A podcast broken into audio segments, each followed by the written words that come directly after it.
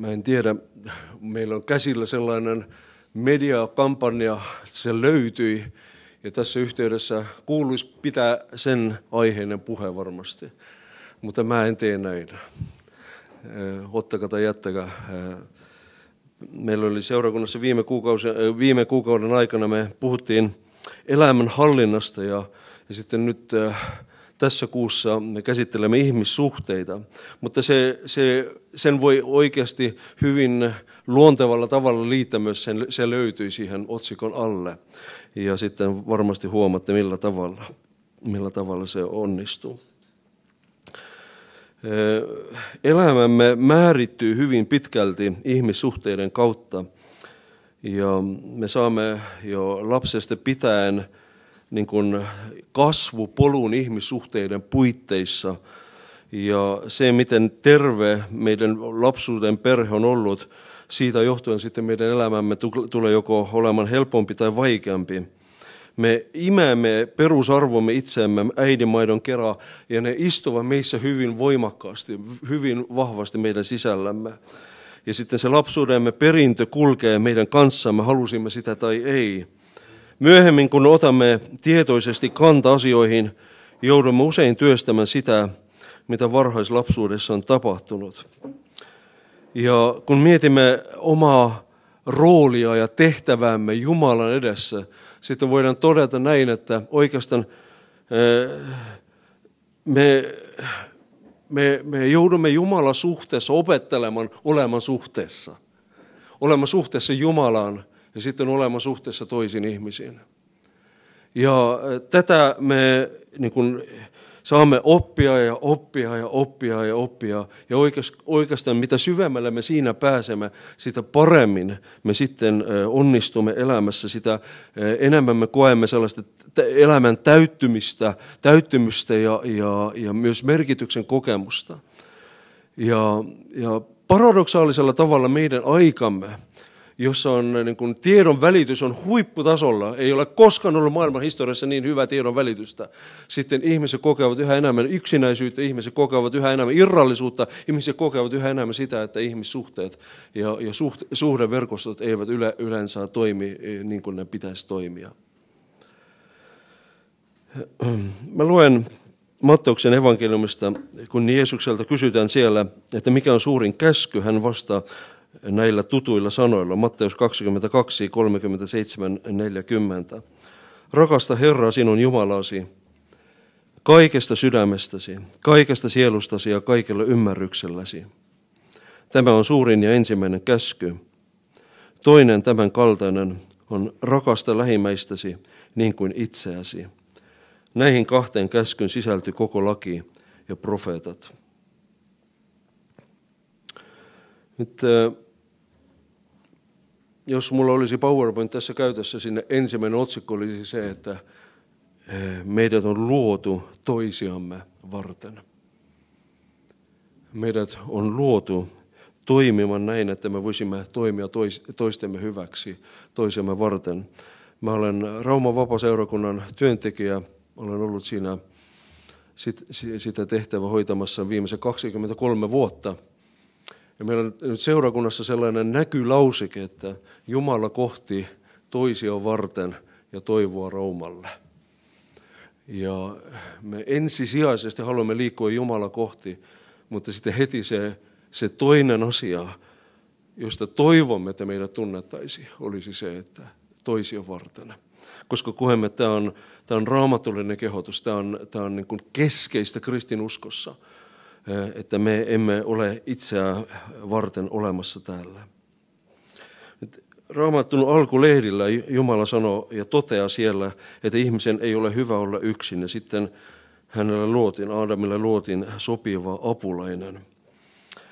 Tämä oli Jumalan toteamus heti luomakunnan alkumetrillä ja sellaisena se myös osoittaa jotenkin, jotenkin sellaisella perustavanlaatuisella tavalla, että meidät on luotu sosiaalisiksi olennoiksi. Voisimme sanoa myös, että se, pelkästään se seikka, että me uskomme kolmi yhteisen Jumalan myös, kertoo meille teologisesti myös jotakin siitä, että kun Jumala luo jotakin, siis hänelle suhde näyttää olevan tärkeä, koska hän itse on rakkaus ja hän itse nautti rakkautta siinä täydellisessä suhteessa isän, pojan ja pyhän henken välillä. Ja tämä on asia, jota meidän on vaikea käsittää. Sitä on jopa meidän, meidän niin kuin sanoisin, järjellä ja, ja rationaalisuudella vaikea käsittää tätä, tätä ihmeellisyyttä, että yksi Jumala ja kolme persoonaa. Ja kuitenkin se seikka jo sinänsä kertoo, että Jumalassa itsessään on olemassa se, se suhde, suhde, joka tekee se, hänestä sellaisen, että hän on tyytyväinen. Hän ei olisi tarvinnut oikeastaan tätä maailmaa. Ja sitten me näemme omassa luonteessamme, omassa persoonassamme, omassa psyykkessämme, että me, me tarvitsemme toisia ihmisiä. Me vaistomaisesti hakeudumme toisten seuraan ja toisten kautta peilamme myös omaa identiteettiämme. Se, mitä me itse olemme, se rakentuu suurelta osin toisilta saadun palautteen ja vuorovaikutuksen kautta. Ja me emme voi kehittyä ja saavuttaa omaa potentiaalia yksin, vaan me jatkuvasti tarvitsemme sitä vastakaikoa sitä vastakaiko toisilta, että, että, että, että ole, onko se, millainen minä käsitän itseni olevan, että onko se todella näin. Ja toiset joko vahvistavat sitä tai sitten torjuvat sen. Ja, ja, ja näin ollen sitten se, siinäkin näkyy se, että meidän on luotu sosiaalisiksi olennoiksi, ja tätä tarvetta ei ole missään tapauksessa hyvä laiminlyödä. Mutta tämä elämän keskeinen tehtävä – ja, ja tarkoitus on oikeastaan rakastamisen ja palvelemisen oppiminen. Jumalan suhteessa ensin ja sitten totta kai ihmissuhteissa, kaikissa muissa ihmissuhteissa. Ja suurin tehtävämme on rakasta Jumalaa. Ja sitten kun me vähänkin olemme päässeet siihen sisään, sitten me emme voi oikeastaan olla rakastamatta toisia ihmisiä. mä haluan niin hetkeksi pysähtyä ja pyytää sinua pohtimaan Jumalan kohtaamisen mullistavuutta.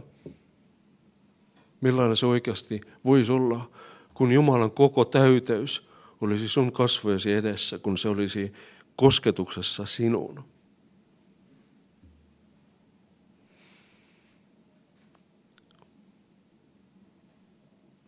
Musta tuntuu, että me kristittyinä liian usein suhtaudumme siihen triviaalisesti, jotenkin pinnallisesti, koska me, me olemme tottuneita kuulemaan, että Jumalan rakkaus, joo, joo, joo. Mä olen Neuvostoliitossa kasvanut, mä kuulsin lapsuudesta asti, että Lenin rakasta lapsia.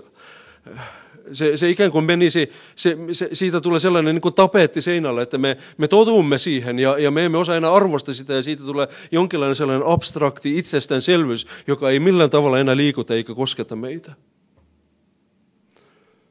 jos vähänkin pohdimme sitä, millainen Jumala on, miten suuri hän on, miten ihmeellinen, miten pyhä, miten kaikki valtias hän on.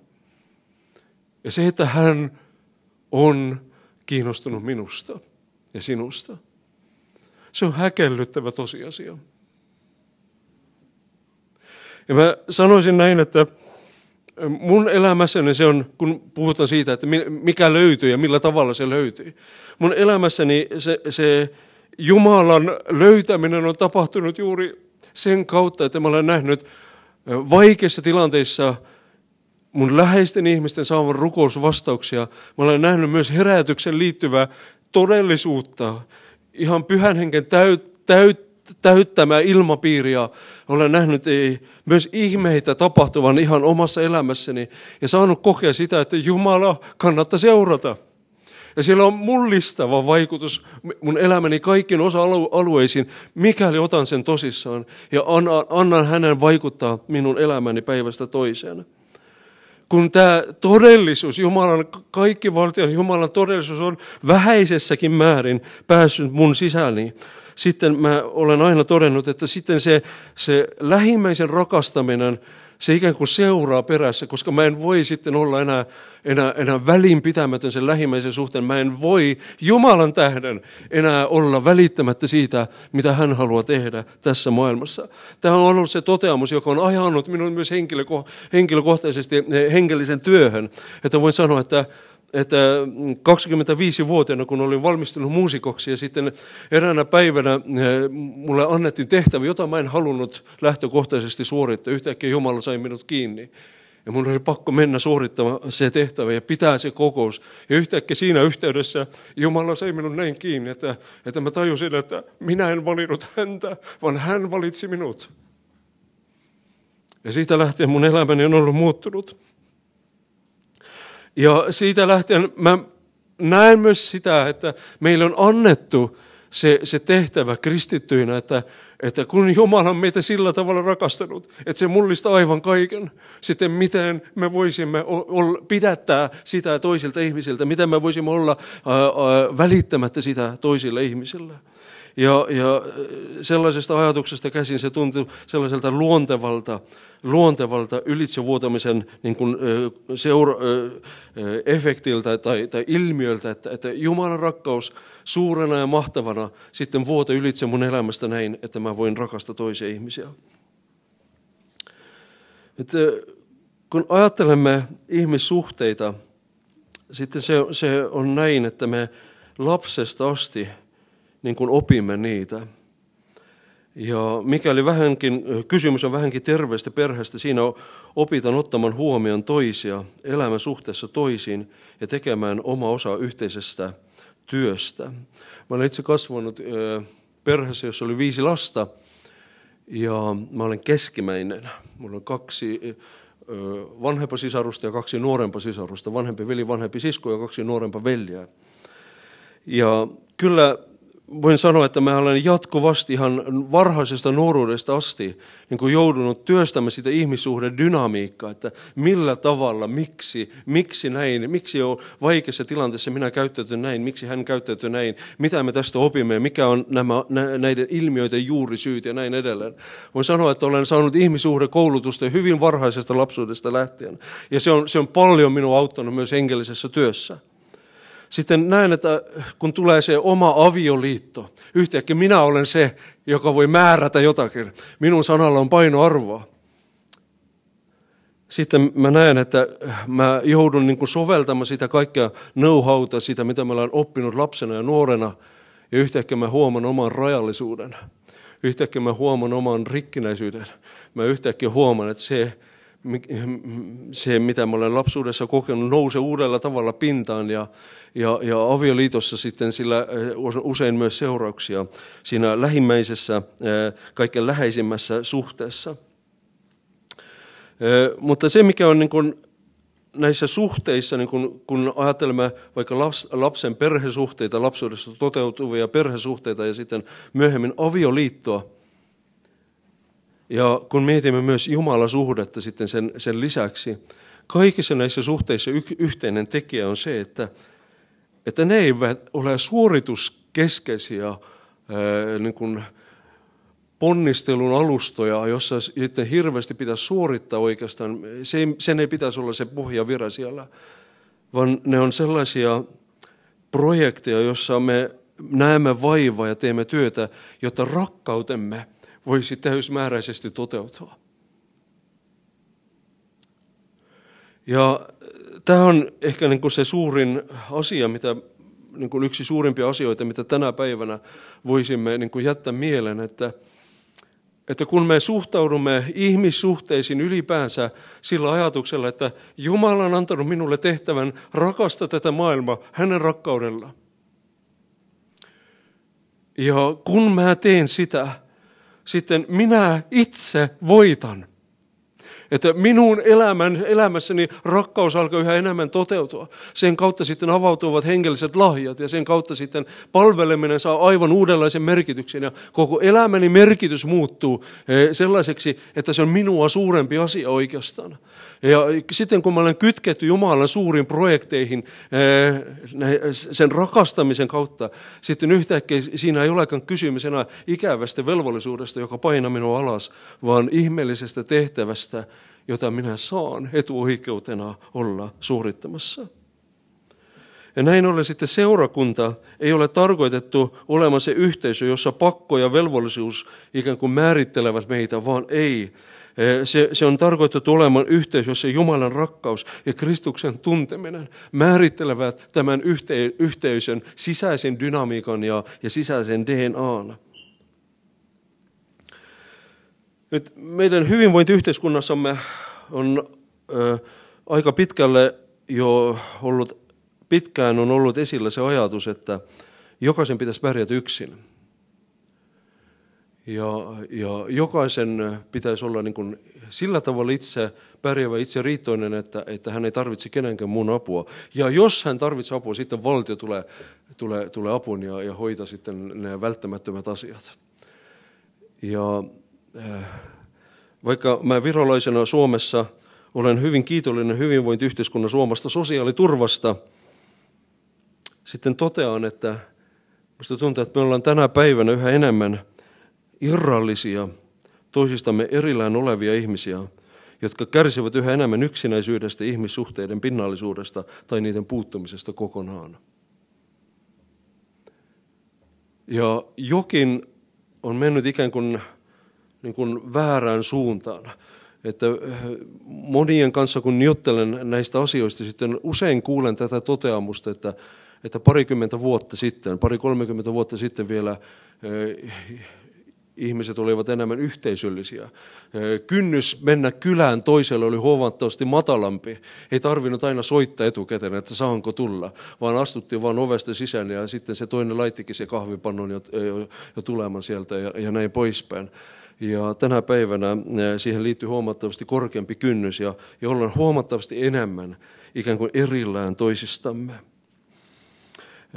Näen, että myös tämä on jollakin tavalla myös tullut vaikuttamaan yhä enemmän kristillistä seurakunta, koska seurakunnan yhteydessä huomaan yhä enemmän myös tällaisia piirteitä, että, että me ihmisinä ikään kuin tulemme hyvin omaehtoisesti.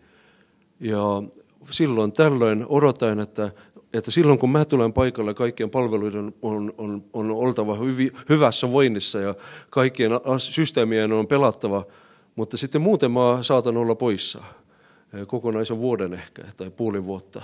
Ja sitten taas tulen katsomaan ja, ja tulen vähän niin kuin arvostellen katsomaan, että miten ne siellä pärjää ja onko ne asiat hyvin vai ei. Mutta se tietynlainen individualismi ja se tietynlainen omaehtoisuus, musta tuntuu, että se ikään kuin näivyttää tai, tai, tai tukahduttaa sen Jumalan antaman – rakkauden niin kuin verkoston ja se toimimisen niin kuin vapauden. Että, että kun mä aina tulen silloin, ainoastaan silloin, kun minua huvittaa joku mitä muuta parempaa ei ole tekemistä, kun mä en ole, mä en ole oikeastaan sitoutunut. Ja mä en ole itse panostamassa Jumalan rakastamiseen ja toisten ihmisten rakastamiseen Jumalan rakkaudella – sitten me näemme, että se, se, se malli alkaa rakoilla, se, se, se seurakunnan koneisto, se ihmissuhden verkosto enää, enää ei toimi samalla tavalla. Ja mä näen merkkejä siitä niin kuin joka puolella oikeastaan. Ja musta tuntuu, että meidän pitäisi hylätä se ajatus, että me olisimme kokonaisia ilman Kristuksen ruumin osallisuutta että me olisimme jotenkin kokonaisia kristittyjä ilman yhteyttä toisiin kristittyyn. Isä meidän rukouskin muistutti meille sellaisella perustavanlaatuisella tavalla, että aina kun rukoilemme sitä rukousta, siinä muistutetaan meitä siitä, että me emme ole yksin rukoilevassa. Että se ei ole kysymys minun individualistisesta onnesta eh, tässä maailman kaikkeudessa, vaan kysymys on minun suhteesta isään samalla tiedostaen, että niitä toisiakin on paljon mun ympärillä, jotka samalla tavalla rukoilevat isää. Se yhteisöllisyys on sisään rakennettu siihen asiaan. Ja aina kun me laiminlyömme sitä, sitten me jotenkin niin kuin teemme hallaa Kristuksen ruumille ja teemme halla itsellemme myös. Ja, ja näin ollen niin kuin meidän pitäisi niin kuin siitä ajatuksesta käsin sitten yhä syvemmin ja syvemmin tiedosta, että meidät on luotu toisia varten. Ensisijaisesti Jumala varten, mutta sitten toisia varten ja toisten kanssa yhdessä Jumala itseään, me löydämme ne parhaimmat lahjat omassa elämässämme ja myös sen syvimmän tarkoituksen, jota varten minut on ja sinut on luotu. Ja voin sanoa, että viime aikoina olen yhä enemmän ja enemmän pohtinut tätä aihepiiriä ja, ja se, voin sanoa, että se on minulle pastorina kipeä asia. Koska mä näen, että mitä enemmän sellainen niin kuin kuluttaja-asenne, kuluttaja-asenteesta käsin niin kuin äh, lähestytään seurakuntaa ja sen toimintaa, sitä vähemmän se toimii. Sitä, sitä hankalampi se on sen, sen äh, äh, to, äh, toimin, toimintan, toiminnan ylläpitäminen. Näin ollen meidän pitäisi hylätä sellainen omaehtoinen suhtautuminen sekä Jumalan että seurakuntana. Meidän pitäisi tietoisesti valita se tie, että me altistamme itsemme myös kivulle ja epäonnistumisille, jotta Jumalan rakkaus, jotta Jumalan antama hyvä päämäärä meidänkin kohdallamme – voisi toteutua. Mutta nyt tämä toinen suuri asia, tästä edellisestä olisi voinut jatkaa vaikka kuinka vielä, että meidät on luotu toisiamme varten. Mutta se toinen asia, jota mä niin kuin ihmissuhteisiin ja suhteisiin ylipäänsä liittyen haluan painottaa, on se, että langenneisuutemme haastaa aivan kaikkia suhteitamme. Ja kristillisen uskon yksi perus toteamuksia on se, että me olemme ihmisinä, meidät on luotu hyviksi, mutta me olemme kaikki langanneita. Me olemme kaikki enemmän tai vähemmän saaneet eh, niin kuin, siitä, osa siitä lankeamuksesta, joka, joka sitten siinä paratiisissa jo toteutui. Meidän luontemme on vinoutunut jotenkin. Meidän sisäinen moraalinen kompassimme on jotenkin vinoutunut ja me tarvitaan Jumalaa, jotta hän voisi asettaa sen kuntoon. Me näemme ihan sieltä ensimmäisen Mooseksen kirjasta, kun luemme syntin lankeamuksesta, sitten me näemme, että synti rikkoo välimme Jumalaan, mutta myös sen, että sillä on suora vaikutus kaikkiin muihin suhteisiin. Lankeamisen jälkeen ensimmäinen ihmispari koki sen, että heidän itse ymmärrys oli yhtäkkiä muuttunut. Että yhtäkkiä häpeä oli tullut kuvaan, he kokivat alastumuutta ja yhtäkkiä he kokivat tarvetta piiloutua Jumalalta. Ja tämä on jotakin sellaista, mitä tapahtui myös meille, kun tietoisesti valitsemme sen tien, että etännymme Jumalasta. Ja me emme tajua aina suinkaan sitä, mitä silloin tapahtuu. Mutta myös monia tällaisia asioita astuu sitten kuvaan. Muistan vuosia sitten eräs henkilö, joka oli ollut palvellut meidän seurakunnassa vuosia, oli ollut myös vanhemmistotyössä mukana. Ja hän, hän lankesi ja hän jäi pois seurakunnan toiminnasta. Hän teki valintoja, jotka osoittivat selvästi, että hän antoi ikään kuin vapauden omalle syntiselle luonteelle niin kuin tavoitella muita asioita. Sitten kun oli neljä-viisi vuotta mennyt, mä yhtäkkiä mä sattumalta näin hänet kaupunkilla ja, ja juttelin hänen kanssaan. Mä sanoin hänelle niin rakkaudellisesti kuin mä vaan osasin. Että mä sanoin, että tule takaisin. Jumalan armo on auki sinulle vielä tänään. Ja hän oli hyvin masentunut ja hän sanoi hyvin masentuneella ja sellaisella toivottomalla olemuksella, että mulla ei ole enää mitään toivoa. Ja hän ei pystynyt, mä näin, että hän ei pystynyt enää uskomaan, että Jumala häntä voisi rakastaa. Ja siinä mä näin jotenkin, että se polku, jota hän oli seurannut, se tie, jota hän oli käynyt, se oli muuttanut hänen itseymmärrystä myös sellaisena, eh, sillä tavalla, että hän ei pystynyt näkemään itseään Jumalan rakkauden kohteena. Hän ei pystynyt enää ymmärtämään tai vastaanottamaan armoa, koska hän oli jo tuominut itse itsensä niin, niin, niin eh, toivottomaan tilanteeseen, että hän uskoi olevansa siinä hetkessä ainakin pelastuksen ulkopuolella. Ja mä en tiedä, mitä elämä hän elää tänään. Olen kuullut vain joitakin viestejä. Hän ei ole enää Raumalla. Mutta jotenkin äh, olen nähnyt sen myös muiden ihmisten elämässä ja myös omassa elämässä, että kun annamme tilaa näille vieteille, näille asioille, jotka vievät meitä poispäin Jumalasta.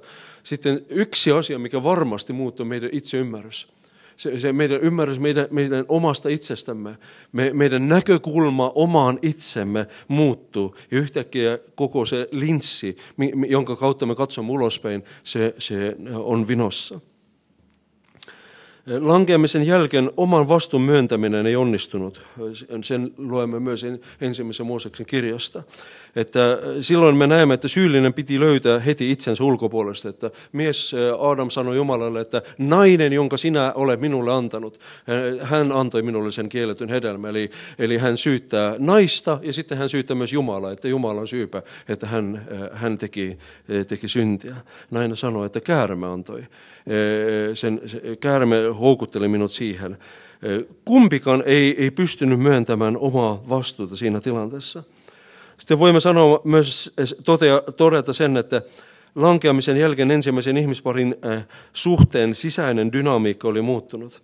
Että kun siellä ensimmäisen Mooses 3.16 sanotaan näin, että kuitenkin sinä tunnet halua miehesi ja hän on hallitseva sinua. Siinä viitataan siihen, että yhtäkkiä se suhde, joka oli ollut tasavertainen ja harmoninen aikaisemmin, yhtäkkiä siihen on tullut jonkinlainen hierarkia ja tuntui siltä, että alistamisen liittyvä hierarkia on astunut kuvan. Ja sitten me näemme myös, että lankeamisen jälkeen murha astui kuvaan jo toisessa sukupolvessa. Voisimme todeta näin, että synnin vaikutuksesta jokin meissä jokaisessa on mennyt rikki – ja meidän näkökulmamme maailmaan, meidän, meihin itseemme ja toisin ihmisen on jotenkin vinossa.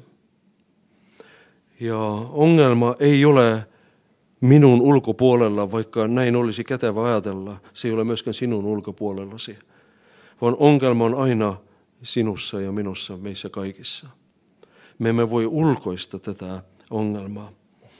Ja tästä seuraa sitten se, että, että se väistämättä on jatkuvasti, se kulke meidän mukanamme ja me joudumme jatkuvasti pohtimaan, että, että millä tavalla mun langenneisuuteni sitten vaikuttaa ihmissuhteisiin, millä tavalla eh, se eh, on siinä esillä. Millä tavalla se näkyy ihmissuhteissa? No ensinnäkin se näkyy tietynlaisena omaehtoisuuden vaatimuksena, jonka mukaan kaiken pitäisi toteutua minun ehdoillani. Kun mietimme, että kun kaksi langennutta ihmistä menevät naimisiin, sitten aluksi voi olla ihan hyvä ja, ja kyllä hormonit, hormonit auttaa ja, ja, ja, ja kyllä se tietynlainen kemia, joka sitten on vetänyt meidät yhteen jonkin aika kantaa. Mutta on väistämätöntä, että jossain vaiheessa tulee kysymys eteemme, että kenen valta, kenen sana on viimeinen. Kuka määrää marssijärjestyksen? Ja ellei ole mitään korkeampaa arvoa, johon molemmat sitoutuvat ja pyrkivät, sitten se liitto muokkautuu sen langenneisuuden mukaan. Ja sitten voi helposti käydä näin, että sitten vahvempi vain jyrää ja, ja heikompi vaan alistuu. Tai sitten voi olla näin, että, että äh, se tietyt taistelut vaan yhä uudelleen ja uudelleen ja uudelleen ja uudelleen nousevat esille ja jatkuvasti rikkovat sen liiton sisäistä dynamiikkaa. Ja voi kuinka paljon me näemme tätä ympärillämme. Äh, kaiken sen taustalla on mun mielestä usein sellainen niin kuin, äh, hyvin itsekäs ja omaehtoinen vaatimus, että – että kaiken pitäisi tapahtua minun ehdoillani. Mä näen, että siihen kuuluu myös ylpeys. Se on myös sellaisen äh, langenneen luonteen yksi keskeisiä ominaisuuksia ja ei ole ihme, että kun puhutaan äh, seitsemästä kuoleman synnistä katolilaisessa perinteessä se on, se on erittäin voimakkaasti siellä. Sitten ylpeys on siellä kaiken juurisynti. Ylpeys on kaiken, kaiken sellainen, sellainen keskeisin kaikessa, kaikessa sellaisessa, kaikissa synneissä.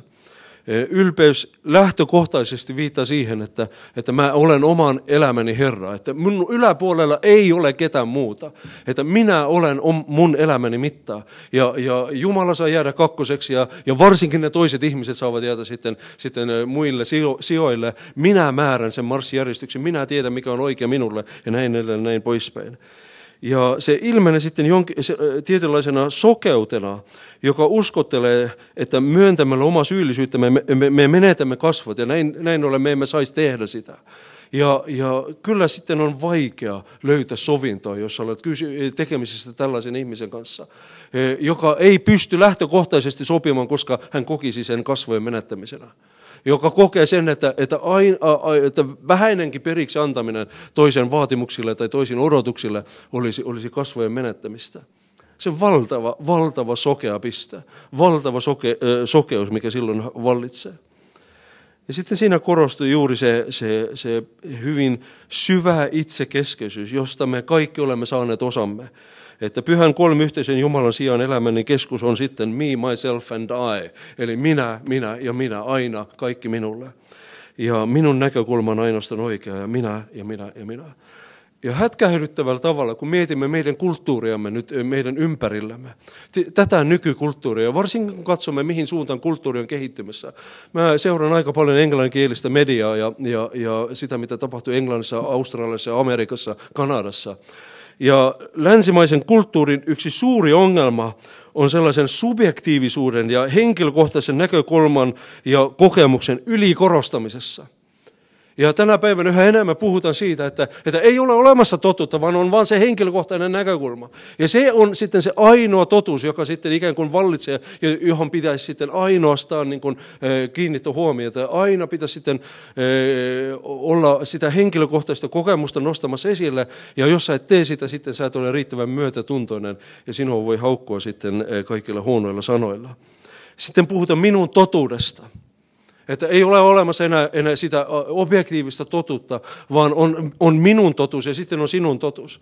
Mutta eräs, niin kuin eräs mun hyvä ystävä Ruotsissa, hän kirjoitti erään e, e, erittäin hyvän artikkelin, jossa hän perusteli loogisesti, osoitti, että tällaisessa yhteiskunnassa meillä ei ole enää mitään edellytyksiä sopia yhtään mistään. Koska jos, jos totuus on ainoastaan henkilökohtainen ja jos sitä objektiivista totuutta ei ole enää olemassa, sitten ei ole mitään keinoa päästä sopimuksen yhtään mistään. Koska sitten me olemme aina napita vastakkain toisen kanssa ja sitten aina se, se rikko meitä perustavanlaatuisesti ja, ja sitten aina se, se eriävää mieltä oleva ihminen on minun vihollinen. Ja se johtaa loogisen ja, ja rationaalisen umpikujan jos vähänkin mietimme, miksi liikennesäännöt on ole, ovat olemassa. No hyvänä aika, että voisi määritellä yksiselitteisesti, kuka on konfliktitilanteessa ollut syyllinen. Kuka maksaa kustannukset? Kenen syy on ollut se, että, että sitten on päädytty onnettomuuteen? Mutta jostain, jostain syystä ihmissuhteissa tänä päivänä kukaan ei halua ottaa vastuuta siitä. Ei millään tavalla, koska kaikki sanovat, että mitä säännöstöä ei ole olemassakaan. Ja, ja näin me ajaudumme umpikujaan. Ihan aivan totaalisen umpikujan.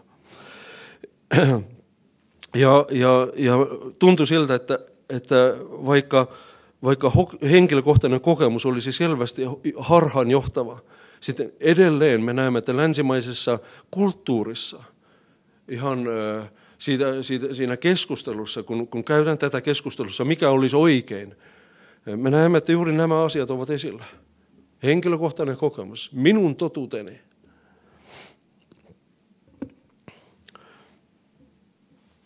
Ehkä suurimpana vaarana meille on juuri se, että langanneisuudestamme johtuva eh, sokeus tai näkökulman rajoittuneisuus eh, on aiheuttanut sen, että me olemme sisäisesti myös vinoutuneet näin, että me emme näe Jumalan antamalla silmillä enää toisia ihmisiä, ei oma itseämme eikä tätä maailmaa. Ja sitten se yleensä avaa ilmenä näin, että, että me emme ole sisäisesti turvallisia riittävästi, koska kun emme ole Jumalassa täysin, sitten me olemme aina enemmän tai vähemmän turvattomia oman identiteettimme osalta. Ja sitten tämä sisäinen turvattomuus johtaa helposti ristiriitoihin suhteessa toisiin ihmisiin. Silloin tulkitsemme toisten tekoja ja sanoja omasta lankeneisuudestamme käsin ja päädymme usein tarpeettomiin taisteluihin pelkästään sen takia, että linssimme, jonka kautta tulkitsemme maailma, on pahasti vinossa. Ja kun kysymme nyt, että kun tätä kaikkea silmällä pitäen, mihin Jumala tähtää? Mihin Jumala tähtää tätä kaikkea katsoen? No hän tähtää meidän sisäisen olemuksen ennalleen asettamisen. Ja se, mikä on niin kuin ihmeellistä aina, kun mä mietin, että, että missä me olemme maailmassa ja mikä on se Jumalan tarjoama muutos, ja se nyt liittyy tähän, siihen, se löytyy kampanjaan jos kysytään sitä, että millä tavalla Jumala tarjoaa ratkaisua, ratkaisua näihin tilanteisiin, on se, se, sitten se on, se on juuri se, että, että kun ihminen kääntyy Jumalan puolelle, ottaa vastaan Kristuksen ja, ja pyytää syntejä anteeksi ja, ja tulee siihen armoa istuimen eteen ja mitä tapahtuu? Hän siirtyy pimeyden valtakunnasta Jumalan valtakuntaan ja yhtäkkiä hän on perillinen, hän on rakastettu lapsi. Hänellä on identiteetti, joka ei ole suorituspohjainen, vaan joka on annettu hänelle. Ja hän voi olla varma siitä, että hän on rakastettu riippumatta siitä, onnistuuko hän vai, vai ei. Ja se on, tämä on aivan ihmeellinen asia. Näen sitä erityisesti näin sellaisten ihmisten kohdalla, jotka ovat syvältä nousseet. Ne ihmiset, jotka ovat nousseet huumemaailmasta tai jostakin rikollisuudesta tai ihan laidapuolen kulkijat, jotka sitten tulevat Jumalan luo. Yhtäkkiä heillä on kirkasti selvä se asia, että, että Jumala rakastaa heitä, ei heidän tekojensa takia, vaan sen takia, että heidät on luotu Jumalan taholta, että he ovat Jumalan rakastamia alusta lähtien. Ja Jumala on nyt astunut heidän elämäänsä. Ja nyt heillä on Jumalan lapsen oikeus ja Jumalan lapsen asema. Ja se muuttaa aivan kaiken. Usein mä joudun kysymään, miksi me kristittyinä, jotka olemme vuosikymmeniä käyneet kirkossa, emme osaa iloita siitä riittävästi.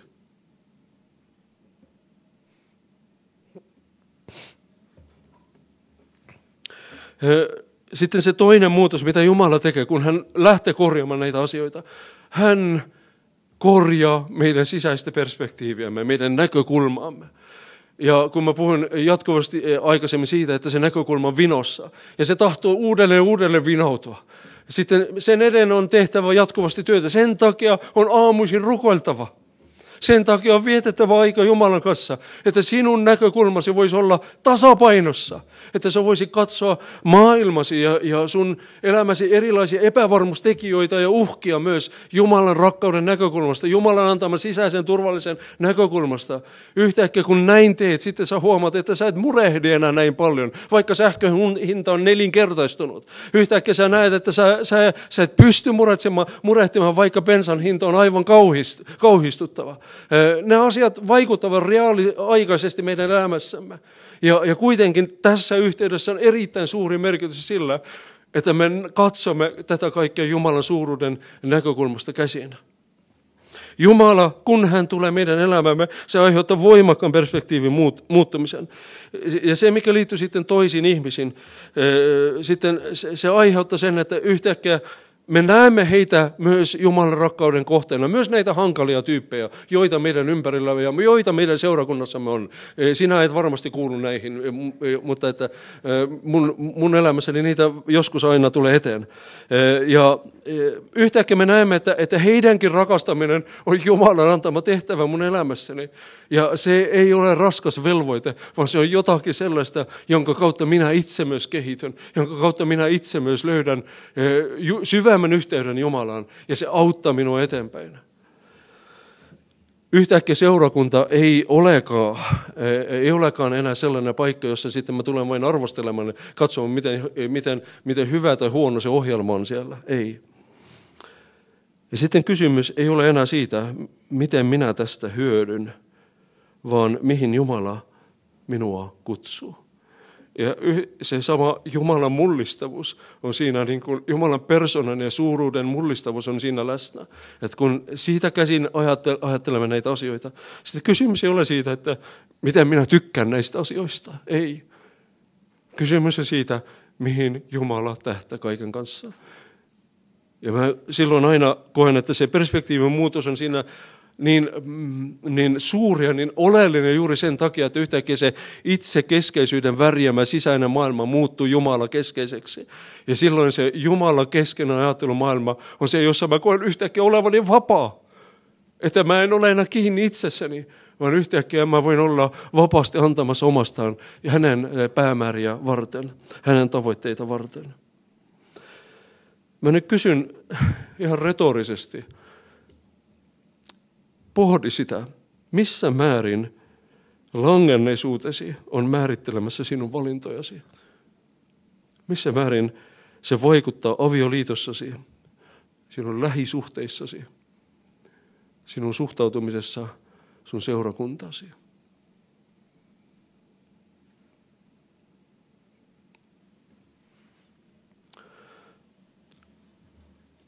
Viimeiseksi haluan todeta vain sen, että me voimme maalata korkeita tavoitteita meidän eteemme. Ja me voimme jopa rationaalisesti ymmärtää, että ne on hyviä asioita. Mutta me emme kykene innostumaan niistä. Eli Jumala itse saa aikaan sitä sisäistä kipinä. Ja se on se asia, jossa mä koen niin kuin pastorina olevani totaalisesti puun ja kuoren välissä. Mä en pysty ketään innostamaan.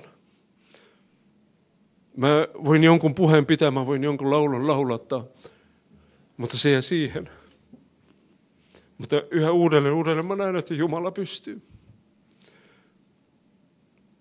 Ja silloin on kysymys ainoastaan siitä, että vastaatko sinä hänen kutsunsa.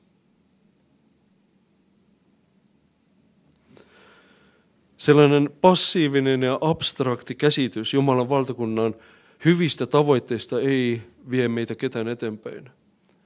Passiivinen ja abstrakti käsitys synnin pahuudestakaan ei, ei, ei auta meitä yhtään, yhtään. Mutta silloin kun yhtäkkiä Jumalan henki tekee ne asiat polttavalla tavalla eläviksi, yhtäkkiä silloin me tajuamme tarvitsemamme Jeesusta aivan epätoivoisesti. Sitten se on sellainen hyvä kokemus totuuden niin kuin kokonaisvaltaisesta vaikutuksesta, että yhtäkkiä mä tietämällä tiedän, että mä olen syntinen ja mä tietämällä tiedän, että mä olen armahdettu ja se on valtava, valtava etuoikeus.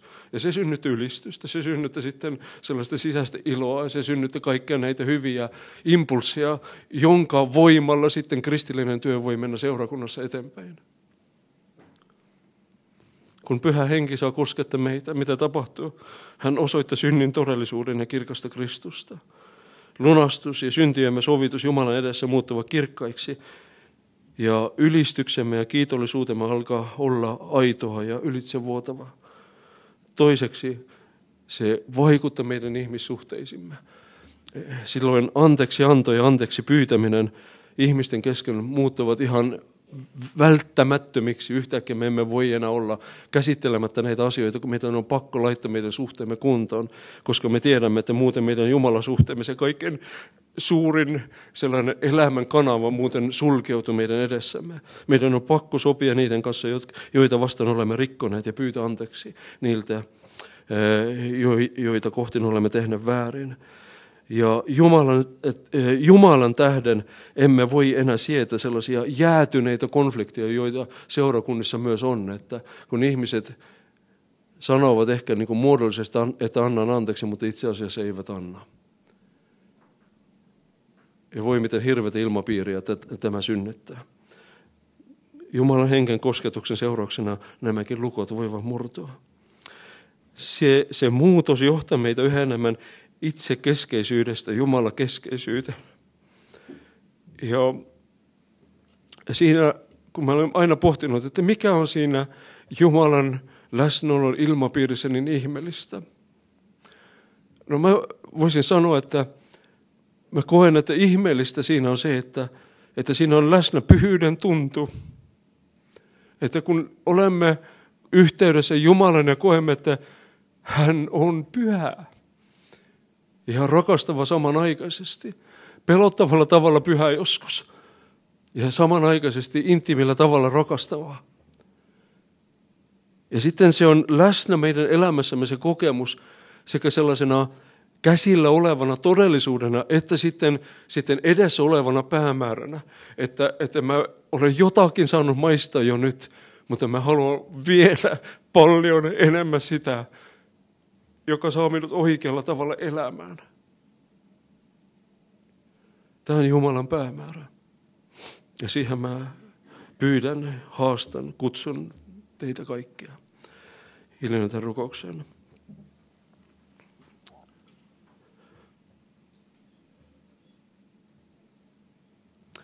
Kiitos Jeesus, että sä näet, sä tiedät, millaisia me olemme. Herra, sä tiedät, miten itse kukin meistä on laiminlyönyt sinua ja sinun rakkauttasi. Herra, mä rukoilen, että tuo meidän sydämemme silmiemme eteen sinun oma persoonasi näin, että se voisi uudelleen ikään kuin valloittaa meidän, meidän sisäisen maailmamme, meidän tunneelämämme, meidän rationaaliset ajatuksemmekin. Näin, että Herra, se mitä sinä olet, voisi olla meidän elämämme määrittävä tekijä. Tule pyhä henki ja tee se, johon minä en millään tavalla voisi kyetä. Herra, me rukoilemme myös, että auta meitä oppimaan, rakastamaan toinen toistamme ja itseämme ja, ja näkemään itseämme ja toinen toisiamme sinun rakkauden kohteina. Jeesus. Kiitos, että sinä anna meille voiman olla siinä jännitteessä, jossa me koemme keskeneräisyyttä ja epätäydellistä ja usein myös kipua. Ja kuitenkin olla myös jatkuvasti tähtäimessä siihen sinun yliluonnollisen rakkauteen. Auta meitä Jeesus siinä. Tule pyhä henki ja vaikuta sinä meidän sydämissämme sun ihmeellisellä läsnäolollasi. Sitä rukoilemme Jeesus sun pyhässä nimessäsi. Amen.